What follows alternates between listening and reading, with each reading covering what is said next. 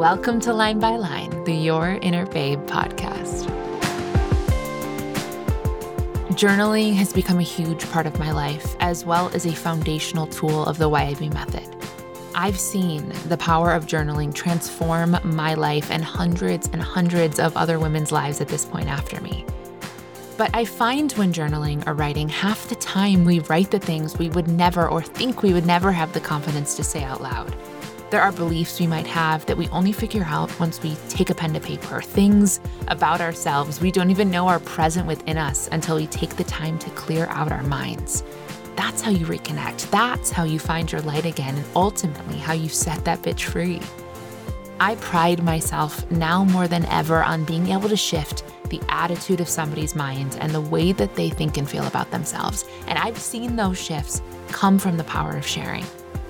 My hope is that every other week, these episodes provide you with an opportunity to work part of the YIB method with me right here, along for the ride.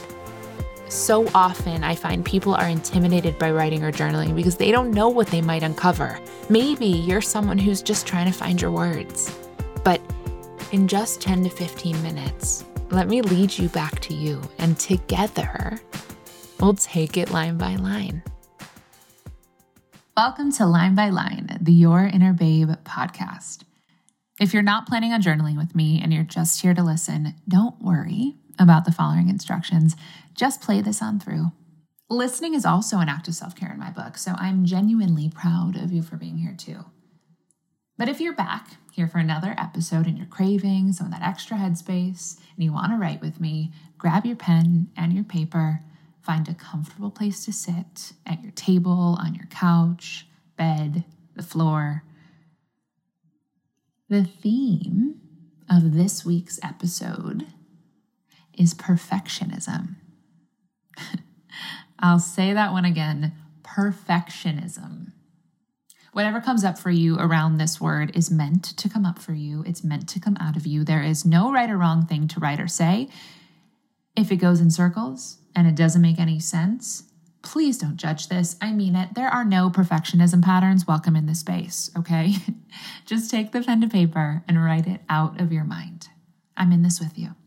Just keep the episode running. We have you covered for the next five minutes with some music, right up until the music ends and you hear my voice again. And I'm going to share what came up for me. I'll see you in five minutes.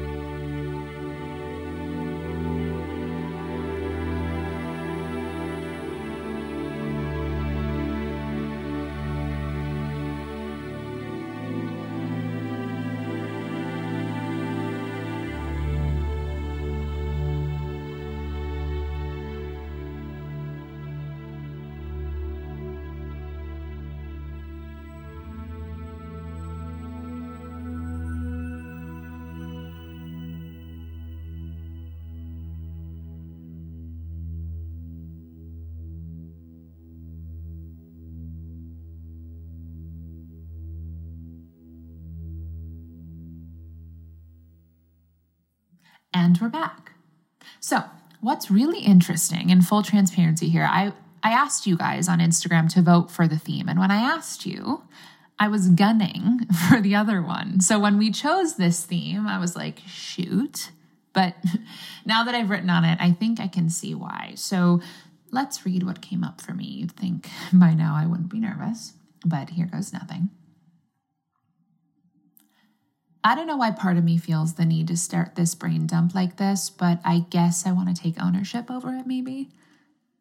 Hi, I'm Jack, and I am a recovering perfectionist. Ugh.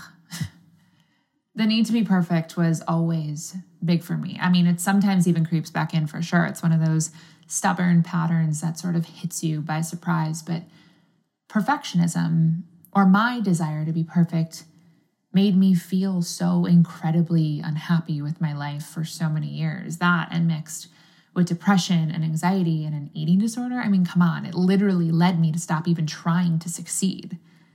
My quality of life was garbage. It affected my relationships, my education. I literally couldn't even get up in the morning because I had convinced myself that to even be anything, I had to be perfect. And I just felt so incredibly far from that.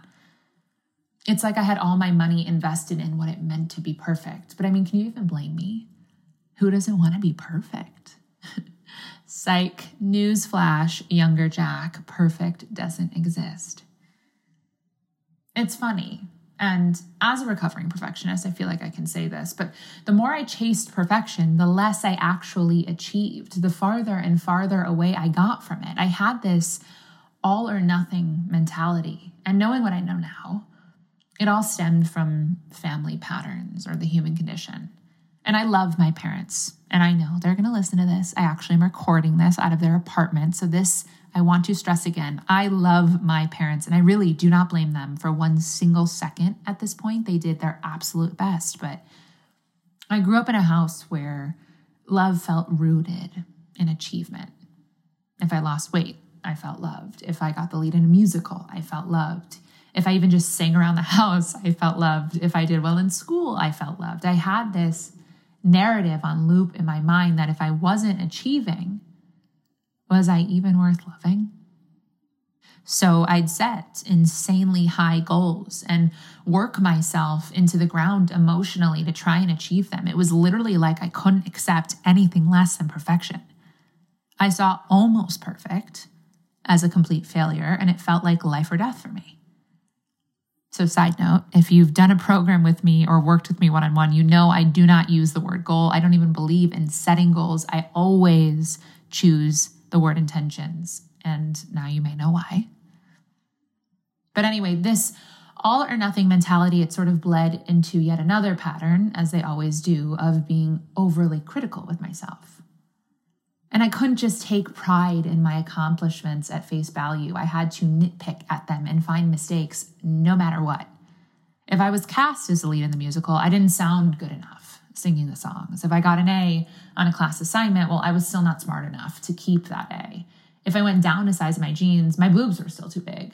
I was never ever just happy with a step in the right direction. I was constantly terrified of not taking enough steps or not reaching my full potential. My standards were just insanely unrealistic. I saw the end result and literally nothing else. I couldn't let myself enjoy any of the process either because I was so overly identifying with what it meant if I didn't reach that perfect. I'm quoting. I blew past years of opportunity to enjoy my growth. And, well, I made up for that eventually, but fear can show up as a perfectionist. I'm going to say that again because realizing that was a massive eye opener for me. Fear can show up as a perfectionist. So many of us strive for perfection because we think we aren't worthy unless we're perfect. And that is absolutely terrifying to live in, that headspace. What's interesting too is that because of this massive fear of failure or of being imperfect, I'd actually procrastinate which seems silly, but in actuality, procrastination it's, it sits in the same camp as perfection. I would worry so much about doing something imperfectly that I'd almost become paralyzed and I'd fail to do anything at all. You know, if I'm being honest, That's still where this pattern shows up for me most today. Running a business, managing a team, being a wife, a daughter, a friend, a sister, I take an insane amount of pride in showing up for other people. You know, I have the ability to succeed. I have proven that to myself over and over again, but there are still times I get absolutely stuck procrastinating in fear that whatever I'm putting out there isn't perfect. But in those moments, I'm reminded of what my therapist in treatment told me because it's forever stuck with me we were touching on perfectionism and what it meant to be perfect and achieve, achieve, achieve. And she let me talk. she listened. And then she looked at me and she said, Perfectionism is emotional self harm. It's another form of self abuse. How do you feel about that? Whoa, I still get chills thinking about that moment self abuse. I was an abuser. Putting it like that to me changed the game. It woke me the fuck up. I was like, how can I continue to hurt myself like this? How can I continue to stay in this headspace where I make it impossible for me to measure up? How much life have I wasted? How much life will I continue to waste? How many chances to be great am I throwing away because I have this unrealistic idea of what great even means? I'm not even giving myself a chance. I wouldn't be caught dead abusing someone else. So, how can I possibly continue to abuse myself? It's the ego that's afraid of not measuring up and trying to convince us to play safe, that we have to be perfect. The ego tells us that we might be judged by others, or worse, that we will judge ourselves if we don't measure up. But the remedy to that dark voice of fear is, believe it or not, acknowledging its presence and then actively choosing to not let it control our decisions. Telling it, hey, thank you for wanting to protect me, but I'm fine. For real. We must learn to love ourselves no matter what, no matter what we accomplish or don't accomplish. You know, I don't think I'll ever not be afraid of falling on my face, but I've definitely let myself off the hook to try new things and take chances. I've also let myself believe I was worthy, which is huge. Worthy of love and success just as I am. Even if I chose not to do or achieve a single other thing for the rest of my life, I am worthy of love and success. So now I ask you this What actions have you not taken? Or what's something that you haven't done because you're scared you won't be good enough? If you can answer that question, can you revisit that action? Can you give yourself permission to take the chance to enjoy the process?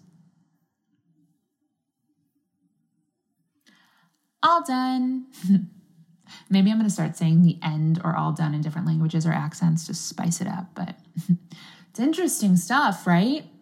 I really did not know what would come up for me around this, but I definitely felt resistance around it. So I knew something was hiding in there. And I think I truly had that resistance because perfectionism is a pattern that I still struggle with.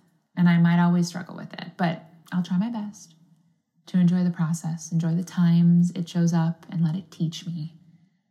Approach it with curiosity and not judgment because I am not perfect. I will say that again loud and proud. I am so not perfect, and I don't even want to be at this point because as a perfectionist, anything and everything that you do might look insanely amazing to the outside world, but in your own heart, you will never ever truly be satisfied until you own it and find the root and dig it up and play an active role in shifting the narrative. Fuck perfect. The more you let go, the higher you rise and the brighter you shine. Ain't that the truth? Per usual. Let me know how that was for you. Keep DMing me, rating line by line, leave us a review, share it with your friends and your family. It really helps so much for YIB. And you never know, you never know who might need this extra level of support. You really might change someone's life just by encouraging the practice of journaling.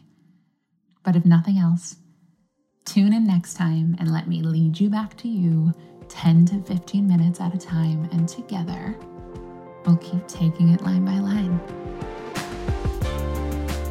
So I'll see you back for the next episode. I'm so, so, so excited to be back here with you.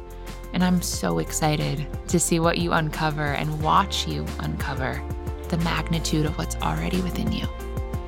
I'll see you soon.